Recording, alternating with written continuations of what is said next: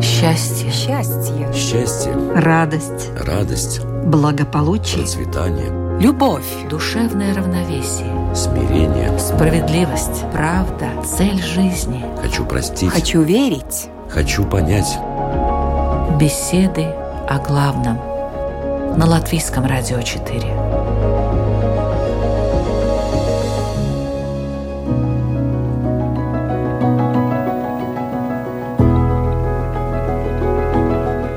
Это беседы о главном в студии Латвийского радио 4 Людмила Вавинска. Здравствуйте.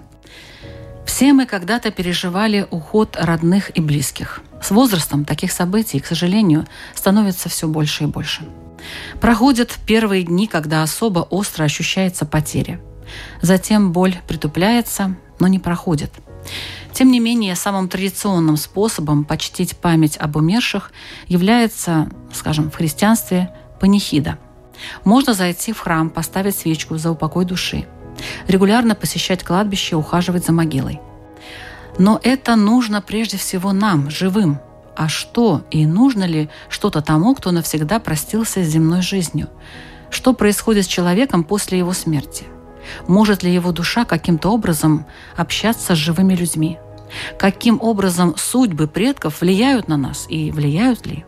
Встают ли они на нашу защиту или за пределами земной жизни нет уже ни своих, ни чужих? На эти и другие вопросы сегодня, я надеюсь, ответят Равин Исраиль Айзеншарф. Добрый день. И православный священник Павел Пелевин. Здравствуйте. Чтобы помнили, надо ли и как поддерживать связь с родными после их ухода. Вот такая тема сегодня, и мы начинаем.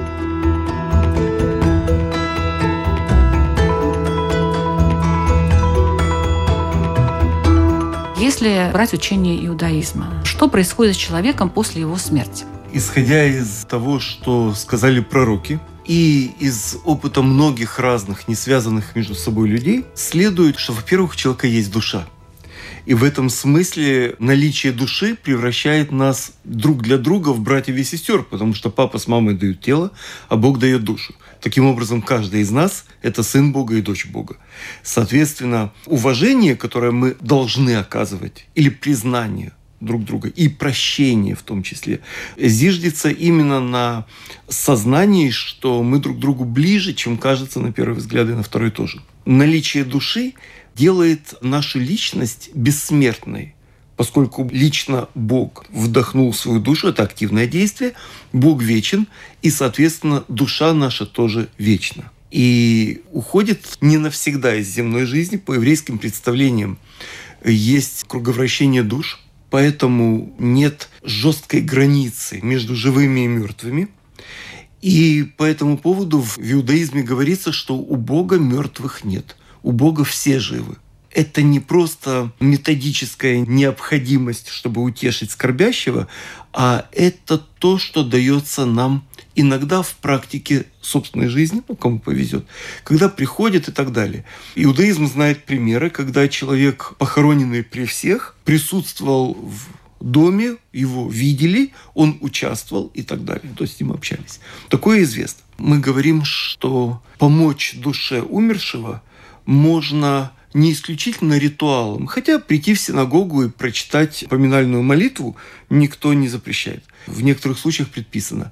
Но помочь душе умершего можно и нужно добрыми делами, в основном такими, которые практиковал человек в своей жизни и которым он обучил других. В христианстве какое понятие о том, что происходит с человеком, когда он умирает? Свой, наверное, ответ на этот вопрос и, в принципе, может быть, нашу беседу, которая нам предстоит, хотелось бы предварить таким небольшим четверостишьем. Его автором является армянский поэт X века Григор Нарикаций, и у него есть такое четверостишье. «Неведомо, что близок день суда, и на суде нас уличат во многом. Но Божий суд не есть ли встреча с Богом? Где будет суд, я поспешу туда». Это четверостишье, как мне кажется, очень ярко показывает христианское отношение к смерти.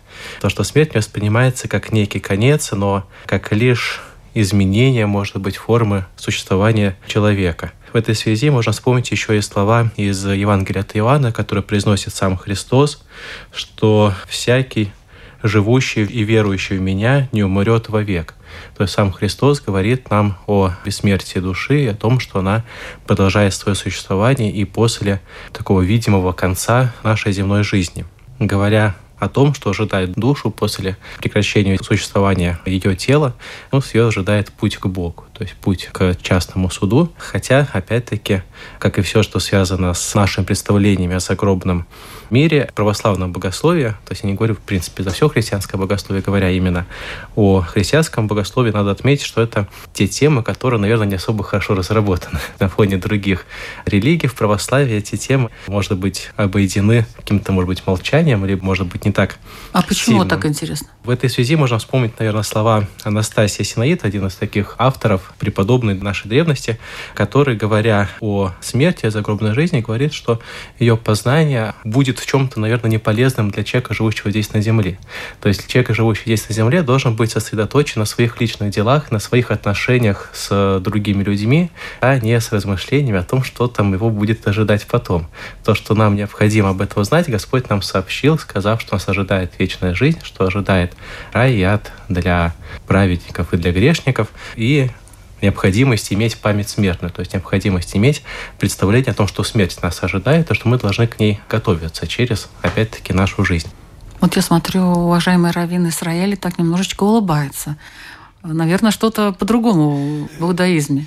Любая точка зрения имеет право на жизнь на сторонников. Лучше знать, лучше не знать. Что? Лучше знать. С еврейской точки зрения лучше знать, и это знание придает э, жизни в каждый отдельно взятый момент особую ценность и особую ответственность.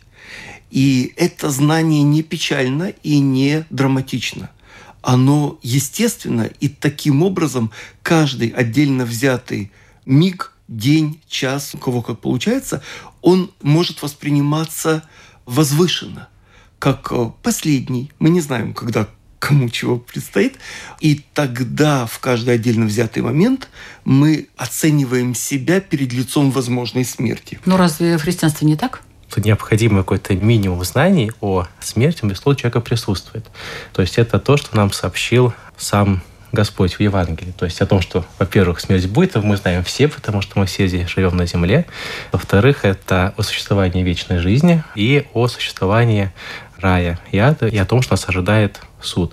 Суд как частный, который происходит сразу после смерти, так и суд страшный, которого мы ожидаем во время второго пришествия Спасителя. Этого достаточно. Какие-то такие дополнительные, там, может быть, знания о том, как там будет, может быть, в раю, либо там в аду какая то дорожка туда ведет. Вот она, может быть, это... Нет, ну вот интересно, есть же такие понятия, как три дня после смерти, девять дней, сорок дней. В христианской традиции эти дни, на самом деле, связаны больше с пребыванием Спасителя здесь на земле после его воскресения. То есть третий день – это когда он воскрес, поэтому в память об этом на третий день мы особенно молимся об наших почивших сродниках. Девятый день – это день его явления ученикам, которое произошло, когда произошло верение апостолов Фомы. Это тоже это девятый день. Ну и сороковой день – это день его вознесения. То есть они не связаны с какими-то, может быть, особыми этапами в жизни души для Ну вот говорят, человека. что тут она присутствует, вот. потом она не присутствует. Но это вот больше связано именно с воспоминанием о воскресении Спасителя, его последующем пребывании С этим на земле. человеком, который сейчас вот умер, это вообще не может быть связано никак, да? Не, ну, ну, с точки зрения... С точки если мы посмотрим на установление вот этих вот событий, то есть как бы выделение 3, 9 и 40 дня, то о том, что в эти дни нужно особенно молиться за конкретного усопшего человека, нам еще сообщают еще правила апостольского собора. То есть апостольские правила нам об этом повествуют, и они эти дни проводят как раз-таки связь между этими днями и жизнью Христа. То есть они выделяют эту взаимосвязь и призывают как бы в рамках этой взаимосвязи эти дни особенно выделить как необходимые для молитвы за конкретного усопшего человека. А в иудаизме есть такие дни определенные, в которые нужно обязательно совершить какие-то обряды? Есть, действительно есть. И это первая неделя после смерти и тридцатый день после захоронения. Предполагается, что душа обладает сознанием, и поэтому память и воспоминания о ней, которые сопровождаются добрыми делами, этика прежде всего. Прежде всего этика. Этика соединяет живых и мертвых. И вот эта память хороша и полезна и для живых, и для мертвых. Поскольку иудаизм не концентрируется ни на какой личности, даже на личности этого еврея, о котором много говорят, то мы имеем в виду то, что добрые дела этого мира светят в мир ушедших, в мир душ. То есть предполагается, что если человек чему-то хорошему, полезному, правильному, красивому научил других, то тех, кто делают по его примеру, поступают верно, они увеличивают заслугу души умершего человека. То есть в это время особенно какие-то добрые дела. Не обязательно человек должен пойти там в синагогу и молиться угу. о спасении души и так далее, а вот просто что-то хорошее делать. Да. Желательно то хорошее, чему научил этот человек. Почему? Mm. Предполагается, что мы, когда душа отделяется от тела, то есть происходит смерть, мы приходим к Богу заканчивая земную жизнь с неким багажом добрых и не очень добрых дел. И он конечен, этот багаж жизнь закончена и все.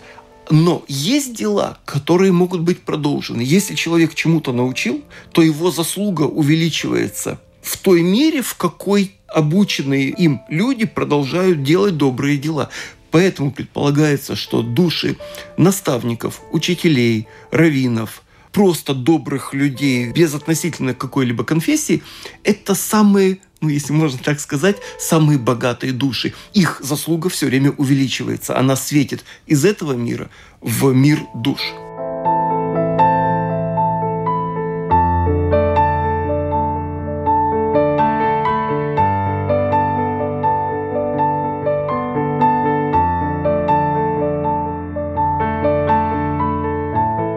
Нужно ли делать какие-то добрые дела память об э, умершем в православии? Вот какие-то есть традиции? Безусловно, это считается одним из таких наиболее, наверное, важных проявлений в нашей памяти о конкретном человеке. И с точки зрения церкви, вот, и различных святых, которые писали на эти темы, это является наиболее таким важным нашим проявлением любви к конкретному человеку. Потому что как душа после смерти человека, после прекращения земной жизни, она уже не имеет возможности эти добрые дела совершать. То есть она получается, что душа она лишается двух таких возможностей, которые у нее были здесь на земле, это творить добрые дела, собственно говоря, и, во-вторых, это возможность покаяния. То есть она тоже ее утрачивает.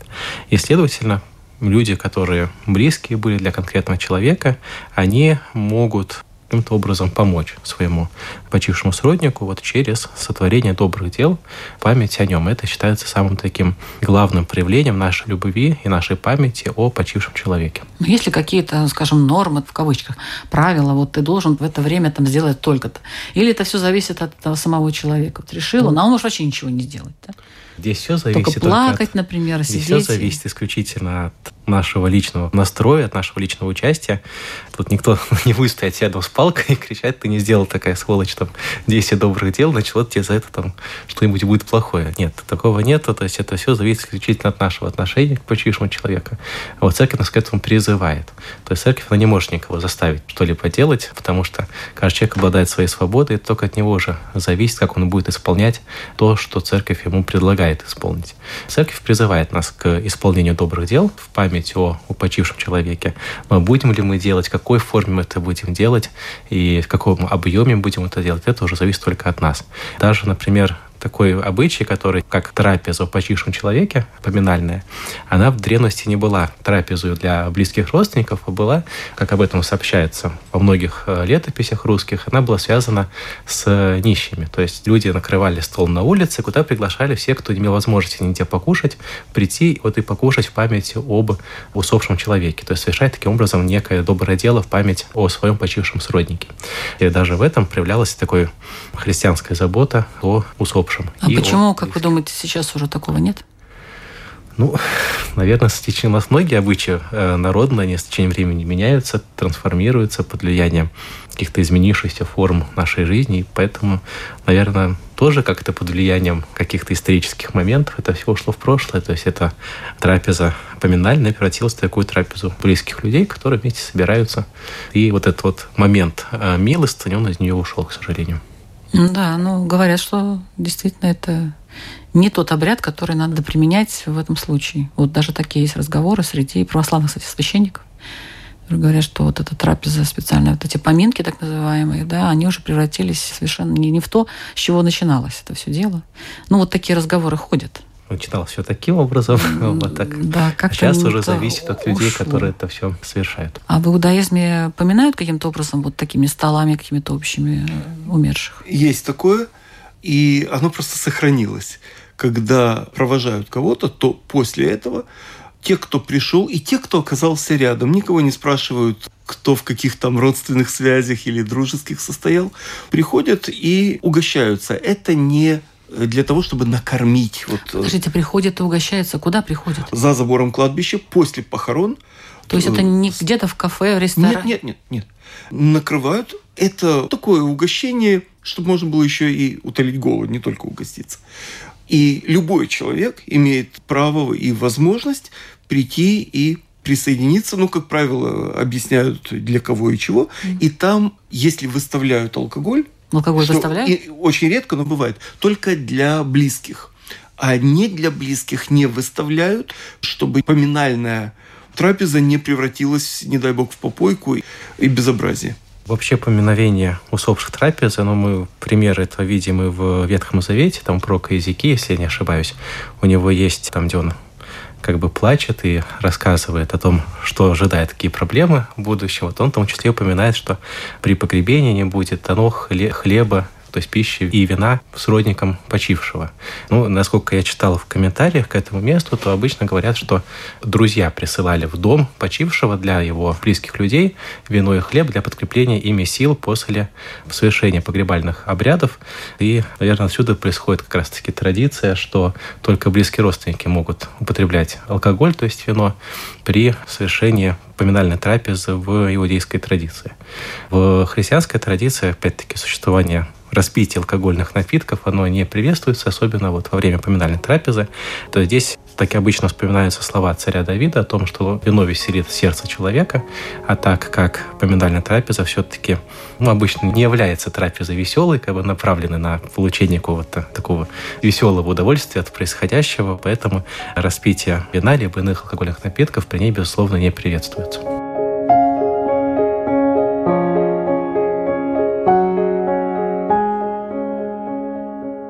Может ли душа каким-то образом общаться с живыми людьми? Давать им какие-то знаки, как-то воздействовать на их ум? С еврейской точки зрения может.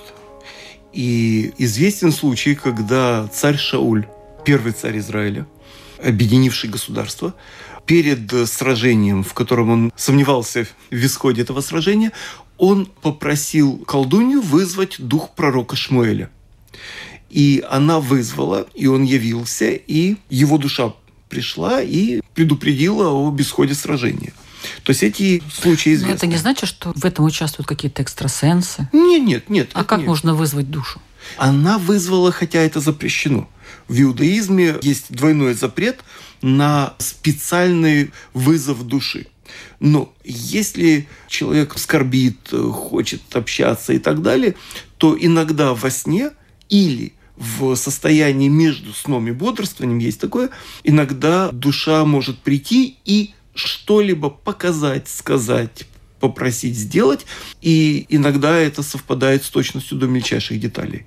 Но вот э, душа, она ощущает себя именно душой того человека, который умер, или потом она воплощается, скажем, вот в некоторых религиях там в другого человека, это уже совершенно другой человек с другой историей, с другой судьбой, или вот все-таки душа это вот что-то конкретное и понятное, единое. После того, как душа отделилась от тела, она себя ассоциирует еще с той социальной ролью, с теми связями социальными, в которых этот человек жил. Это То естественно. есть вот именно в этот момент она и может прийти и как бы что-то там сказать. Да, но не только. Когда душа перерождается, в еврейском представлении есть такое перерождение душ, то иногда человек помнит какие-то детали своих прежних рождений. Особенно это видно у детей, когда они выдают знания, которые они по определению не могут ниоткуда получить ни из собственного опыта, ни из опыта окружающих. И такие случаи известны. Потом, конечно, эта память стирается. То есть уже через, скажем, 20-30 лет вызвать э, душу мамы для того, чтобы у нее что-то спросить даже во сне, не получится. Вызывать душу вообще нехорошо. Можно попросить. Ну, да? попросить, ну, попросить, да, ну, да? хорошо. Да, может быть. Может быть. И, и она именно как мама. Вот, да, и она придет как придет мама. как да, мама. Да. Для того, Хотя чтобы она было уже понятно, давно не мама. Давно уже вообще, может быть, воплотилась в другом человеке. Да. И такое известно, когда она приходит так, чтобы быть узнанной. И это не мешает тому человеку, в чем теле она находится, ни в коей мере. А в христианстве вообще переселения душ нет. Нет, такого учения в христианской традиции А как-то обращаться к своим предкам тогда вот как это все происходит? Ну, во-первых, мы продолжаем считать почивших христиан частью церкви. То есть у нас даже, если мы посмотрим на догматическое учение церкви, то увидим, что там церковь имеет как бы два измерения. То есть это наша церковь земная, частью которой являются христиане, живущие здесь на земле, и церковь небесная, которую составляют почившие праведники, ангелы и так далее, которые тоже молятся Богу, но уже не здесь вместе с нами, но в райских обителях. Говоря о какой-то общении между душами усопших и нашим земным миром, во-первых, необходимо, наверное, напомнить о той помощи, которую люди получают от святых. То есть святые когда-то тоже были людьми, они тоже ходили по этой земле, кто-то недавно там как Ну вот тоже интересный такой феномен. да, есть такой очень интересный рассказ, не так давно я наткнулся, он связан с Харбином, ну, наверное, знаете, одно из таких центральных мест э, русской миграции 20 века. Там есть описание чуда, которое произошло по молитвам святителя Николая. В газете там рассказывается о том, что там на станции в городе Харбине, на вокзале, висела большая икона Николая Чудотворца, который был такой одной из городских достопримечательностей. И однажды один китайский крестьянин, который переправлялся вброд через реку где-то в районе этого города, его начало сносить течением, и он начал тонуть. И когда его сносило, то, как он об этом потом рассказал русскому журналисту, он начал кричать «Русский дедушка с вокзала, помоги мне». Он так кричал, начал очень То есть громко обращаться кричать. можно по-разному, да, Вот, к он нашим начал- святым. Да, и он э, как-то неожиданно обрел для себя какие-то силы для того, чтобы выплыть каким-то образом и добраться до берега. Тогда он, значит, мокрый, побросав все свои пожитки, побежал на вокзал, где там среди людей бросился на колени перед этой иконой, вот, и сказал, стал говорить «Спасибо тебе, добрый дедушка». Там э, одним из свидетелей этого оказался журналист как раз-таки этой газеты, который эту историю записал фактически по горячим следам со слов этого самого китайского крестьянина. Другие примеры какого-то, может быть, взаимодействия душ усопших с нашим миром мы можем увидеть, например, в новгородских летописях. Есть такой знаменитый очень, может, не, не не широко знаменитый, тем не менее известный рассказ из истории Новгорода, который содержится в летописях о том, что жил некий неправедный посадник, который всю жизнь сказал, что я скоро покаюсь, он так никогда этого и не делал. И он неожиданно умирает, но незадолго до смерти он начинает строительство большого храма в Новгороде Каменного, где повелевает, чтобы его изобразили на задней части храма, там, где по традиции изображается фреска страшного суда, среди праведников. То есть он таким образом надеялся, что он получит, может быть, в будущем прощение своих прегрешений. Ну, он умирает, его эта просьба потом исполняется, и когда на следующий день после написания этой фрески люди приходят в храм, то они обнаруживают, что его фигурки нет в том месте, где ее изобразили, среди праведников, она находится в другой части фрески, среди грешников. Эти люди, которые пришли в храм, они побежали к его детям, рассказали им о произошедшем, дети бросились к новгородскому архиерею. По ну, наиболее часто встречающейся версии в литературе это был святитель Никита Новгородский, один из знаменитых таких э, новгородских архиереев, который стоит девятым в их хронологическом порядке. И э, святитель Никит сказал его детям, что в протяжении 40 дней каждый день приходили в храм в этот и молились за своего отца. В этих 40 дней эта его фигурка постепенно так двигалась по этой иконе, по этой фреске. Вот, и, как сообщает об этом новгородский летописец, по, по совершении э, молитвы 40 дня вот его фигурка оказалась среди праведников. Ну, такие вот примеры. Ну, другие примеры тоже встречаются в географической литературе. Какая все-таки у вас Вот. религия интересная? Но, тем не менее, такие вот примеры мы с вами можем найти в литературе, но и в том числе и в такой реальной жизни. Вот, например, как рассказ из Харбина, это тоже такое довольно интересное наблюдение, которое было сделано прямо по горячим следам, которое тоже показывает участие усопших, и святые тоже усопшие в жизни наших с вами Мгм. людей, которые окружают нас.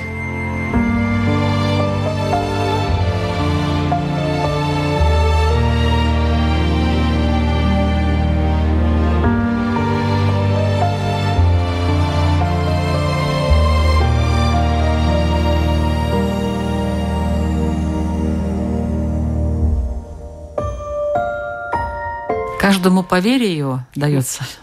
Есть такое, это еврейское, кстати, положение.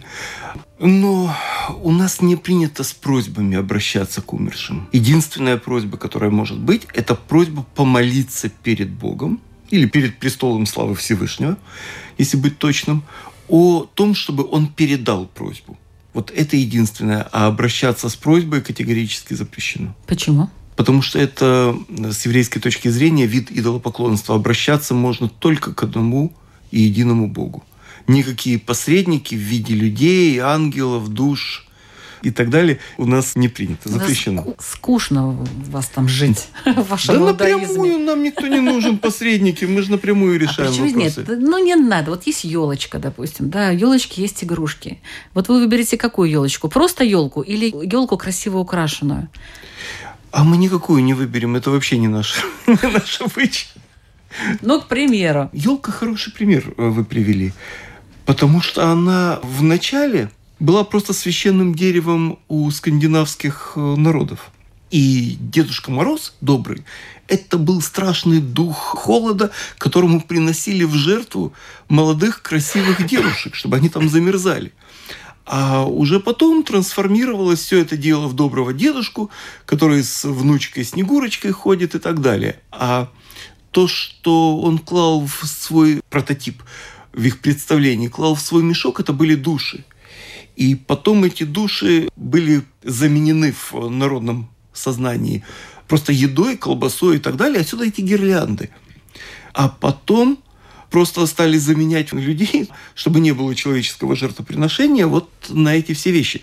И, кстати, церковь, насколько я знаю, долго и упорно боролась с этим обычаем, абсолютно безуспешно. Так же, как советская власть до 30-х годов.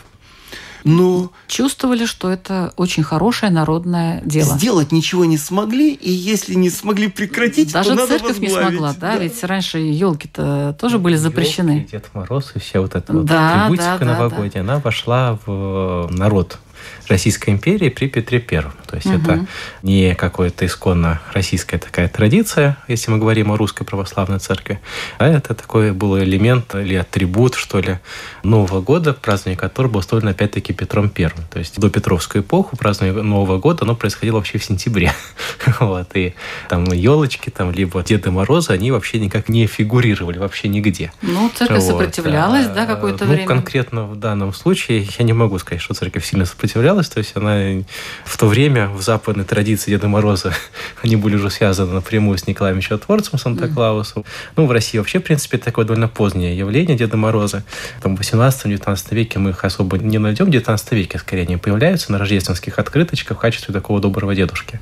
Здесь, ну, искать какую-то взаимосвязь, наверное, с э, скандинавской мифологией довольно сложно. Все-таки слишком большой временной промежуток происходит между этими событиями, тем более, что в русскую традицию это приходит именно из Западной Европы уже в таком трансформированном состоянии.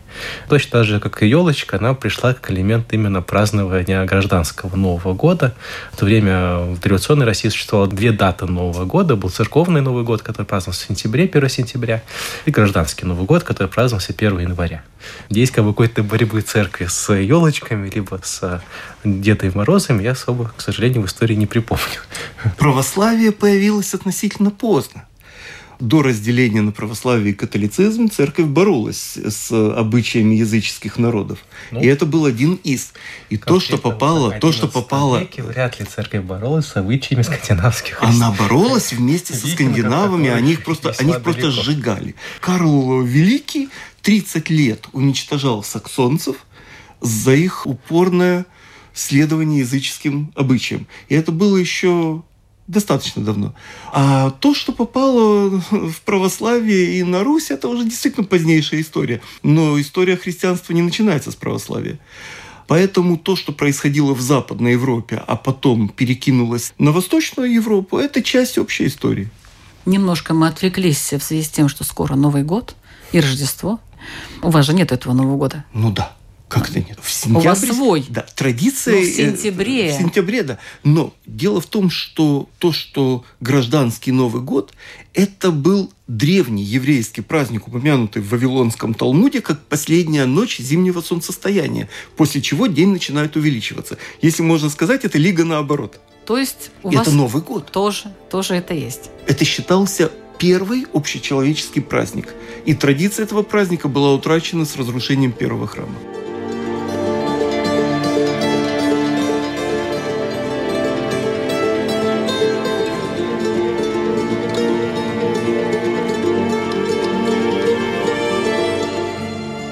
После вот такого небольшого отступления про елочку и Новый год я хочу напомнить, что вы слушаете программу «Беседы о главном». И на самом деле наша тема – это надо ли и как поддерживать связь с родными после их ухода. В разговоре участвуют православный священник Павел Пелевин и раввин Исраэль Айзеншарф.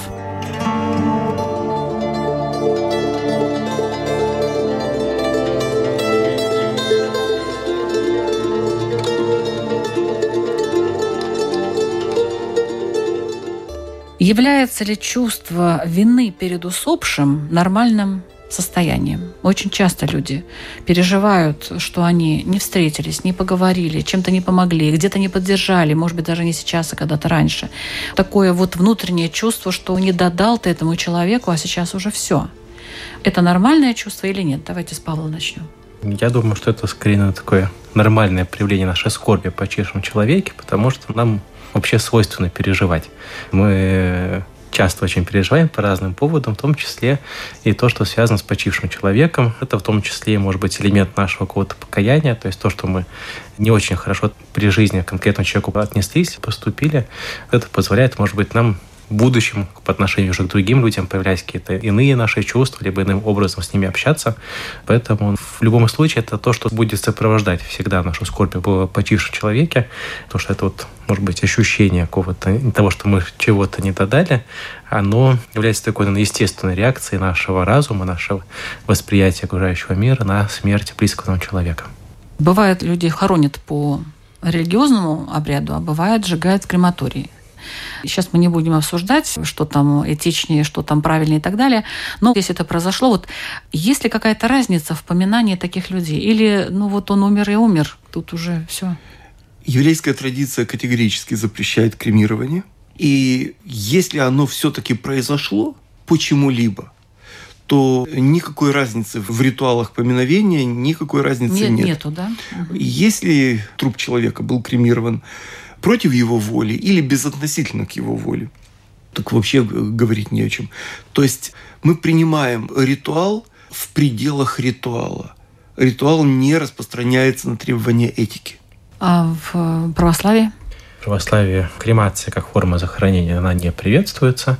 Хотя, э, если мы посмотрим на современные документы Русской Православной Церкви, либо иных христианских конфессий, то видим, что там кремация допускается в случае, если этому предшествуют какие-то непреодолимые силы. Например, законодательство там, конкретной местности, оно, например, именно такую форму захоронения рассматривает как основную.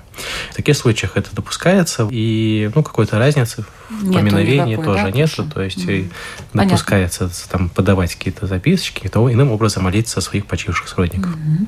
А можно ли раздавать вещи усопшего и кому? И можно, и нужно. Более того, уничтожать э, вещи, которые могут быть полезны и послужить, это вообще религиозное запрещение. Это уничтожение того потенциала добра, которое э, Бог создает в этом мире. Поэтому, если вещь может кому-то послужить на пользу и для радости, только да, конечно. Любому человеку можно отдать, да? Можно нуждающимся. Отдать нуждающемуся, ну. да. Можно кому-то из сентимен... А хранить? И хранить можно. Можно. Да в православии? Здесь нет каких-то норм в отношении к вещам. То есть, если там желаете кому-то передать, можете передавать. Если не желаете, то можете каким-то иным способом эти вещи использовать. Здесь все зависит исключительно от конкретного человека и желания там, его близких, которые каким-то образом распоряжаются его имуществом. Отношение к самоубийцам. Я понимаю, негативное в обеих религиях. Написано, что вашу кровь взыщу с, э, с вас буквально с головы вашей. То есть самоубийство запрещено. Но есть исключения из правил. Это, например, сумасшествие. Временное или постоянное. В таком случае человек не несет ответственности за то, что он с собой сделал. Он может нести ответственность за то, что он допустил такое состояние, если это состояние пьянения, не дай бог, или э, наркотического дурмана Но так нет. И если жизнь человека угрожает жизни разных невинных других людей. Известны случаи, когда целые отряды кончались с собой, чтобы не попасть в руки врага, потому что это еще хуже, чем просто смерть. В таком случае это вынужденное действие, и оно не считается греховным. В современной православной традиции каждый такой случай рассматривается индивидуально, то есть опять-таки необходимо решение архиереи, конкретной епархии, если мы говорим про православную церковь, и там рассматривается именно осознанности данного действия. То есть, если человек осознает себе отчет, что он совершает, то тогда это, безусловно, считается тяжким грехом. А если же человек себе такого отчета не дает по причине каких-то психологических, психических заболеваний, либо иным каким-то причинам, то тогда в таком случае церковное поминовение усопшего оно признается допустимым. Однако молитва сродников за человека, который покончил жизнь самоубийством, она всегда считается важной и необходимой для души усопшего человека. И здесь каких-то ограничений для родных и близких нету.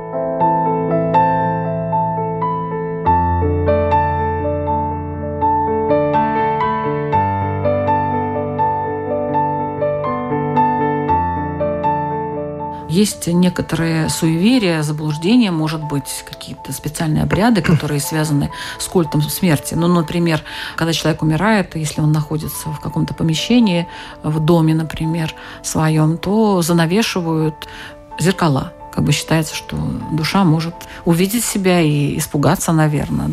Какие-то еще вот такие вот вещи делают. Это правильно, неправильно? В иудаизме это не более чем обычай. Причем обычаи, на котором не настаивают. Но все-таки это есть, то есть это должно быть. Это желательно, но не необходимо. Дело в том, что предполагается, что душа приближается к зеркалу, а привычки живого человека сохраняются, и себя в этом зеркале она не видит. Зеркало отражает только физическую реальность.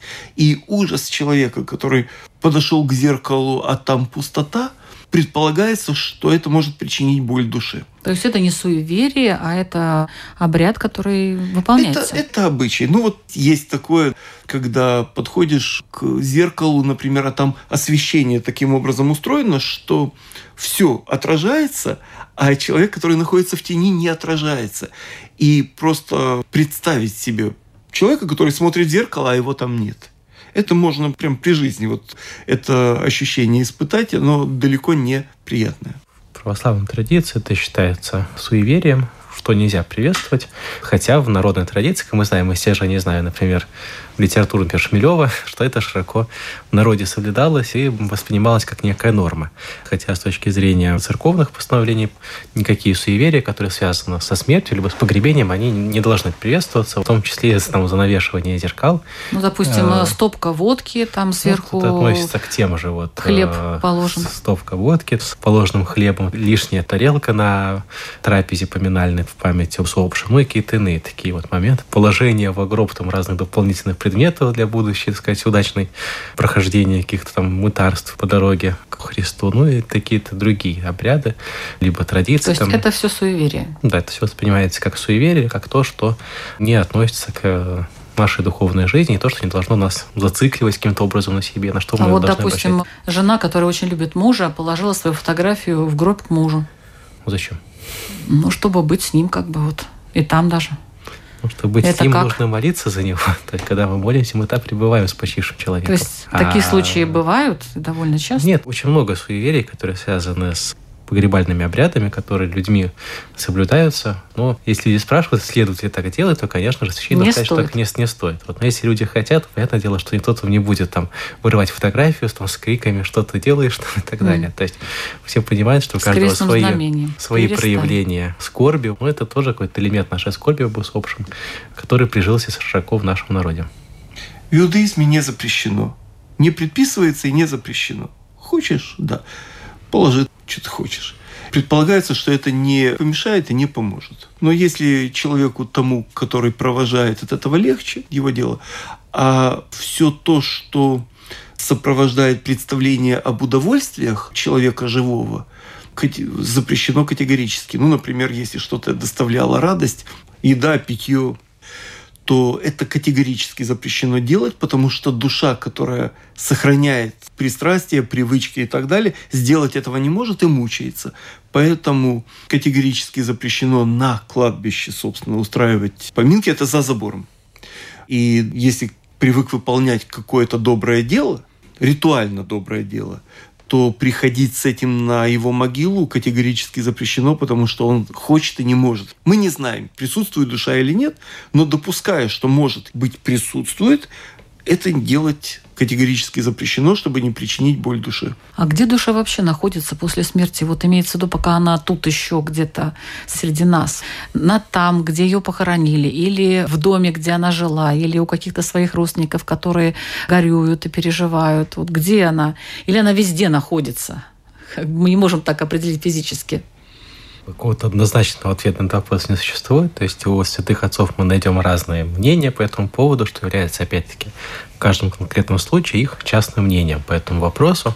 Поэтому однозначно ответить, где конкретно, так сказать, географически находится душа после смерти, наверное, будет проблематично. Мы знаем, что на 40 день ее ожидает частный суд. Вот это одно из тех дат, которые связаны с вознесением Спасителя на небо и с ожиданием частного суда. Ну, э, из такой географической литературы, например, мы знаем, что предстоят мытарства на душе, то есть когда будут показываться ее нехорошие какие-то дела, ее грехи, иначе из этого сознания будет как бы постепенно ужасаться от того, что она в жизни сотворила. Каким образом это будет происходить с точки зрения географии, вот, наверное, ответить Никто будет сложно. Знает. Равным образом, как представление о мытарствах, оно не является частью догматического учения нашей церкви, это часть такой географической литературы, которая как бы считается такой ценной, душеполезной, вот, но тем не менее не является такой аксиомой аксиомы, выбитые на камне, что это именно так, как оно вот написано, например, тех же мытарствах Блаженной Феодора, как самый известный географический пример представления об тем этом учении. В католической церкви, знаете, знаменитая божественная комедия Данте Алигьери, как раз-таки, которая максимально широко раскрывает учение католической церкви по этому вопросу. Вот. Данте был наказан за это сумасшествием. Начал описывать то, что не надо было бы, наверное, в иудаизме. Где душа?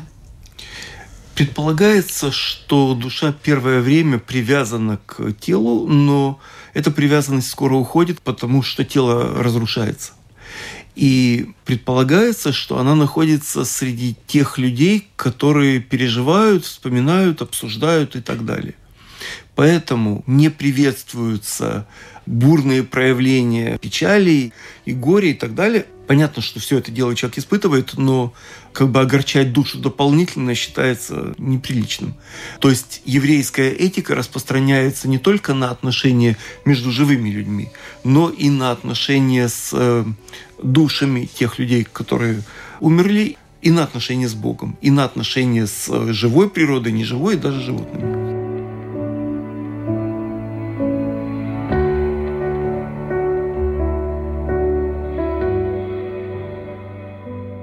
Ваши вопросы, уважаемые участники, по теме. Тема у нас сложная, тяжелая, ну, наверняка все-таки она полезная для людей, потому что все в жизни происходит. Надо ли и как поддерживать связь с родными после их ухода? Пожалуйста, свой вопрос задает православный священник Павел Пелевин. Я бы, наверное, хотел попросить радиослушателей задуматься о тех добрых делах, о той милостыне, которую мы творим в память о наших почивших сродниках. Это то, о чем мы обычно забываем. То есть мы думаем, что наша память о них ограничивается молитвой, но все-таки милостыня, добрые дела – это то, о чем мы тоже должны помнить. И может быть, вместе поразмышляем, делали ли мы что-то доброе в память о наших почивших. Если, может быть, не делали, либо возникло такое желание что-то сделать, то постараемся это сделать как можно быстрее. Спасибо. Свой вопрос задает Равин Исраиль Азишев. С очень коротким вступлением. Последние слова заупокойной молитвы стали словами самой развеселой еврейской песни. Почему? Предполагается, что смерть – это не конец, а одно из промежуточных состояний. И таким образом смерть воспринимается в целом позитивно. И поэтому э, мой вопрос такой, чтобы я хотел услышать на собственных похоронах в собственный адрес. Потому что оплакать покойного, вот то, что переводится в Торе, оплакать, это не оплакивание буквально, это восхваление. Что бы я хотел услышать на собственных похоронах, собственный адрес. Спасибо за эти вопросы, спасибо за участие. Это была беседа о главном. Ведущая Людмила Вавинска. Мы звучим каждую среду в 2 часа дня на Латвийском радио 4. Повтор по воскресеньям в 6 часов вечера. Слушайте нас. Я надеюсь, что эти знания, которые вы получаете из программы, будут полезны. Всего вам самого-самого доброго.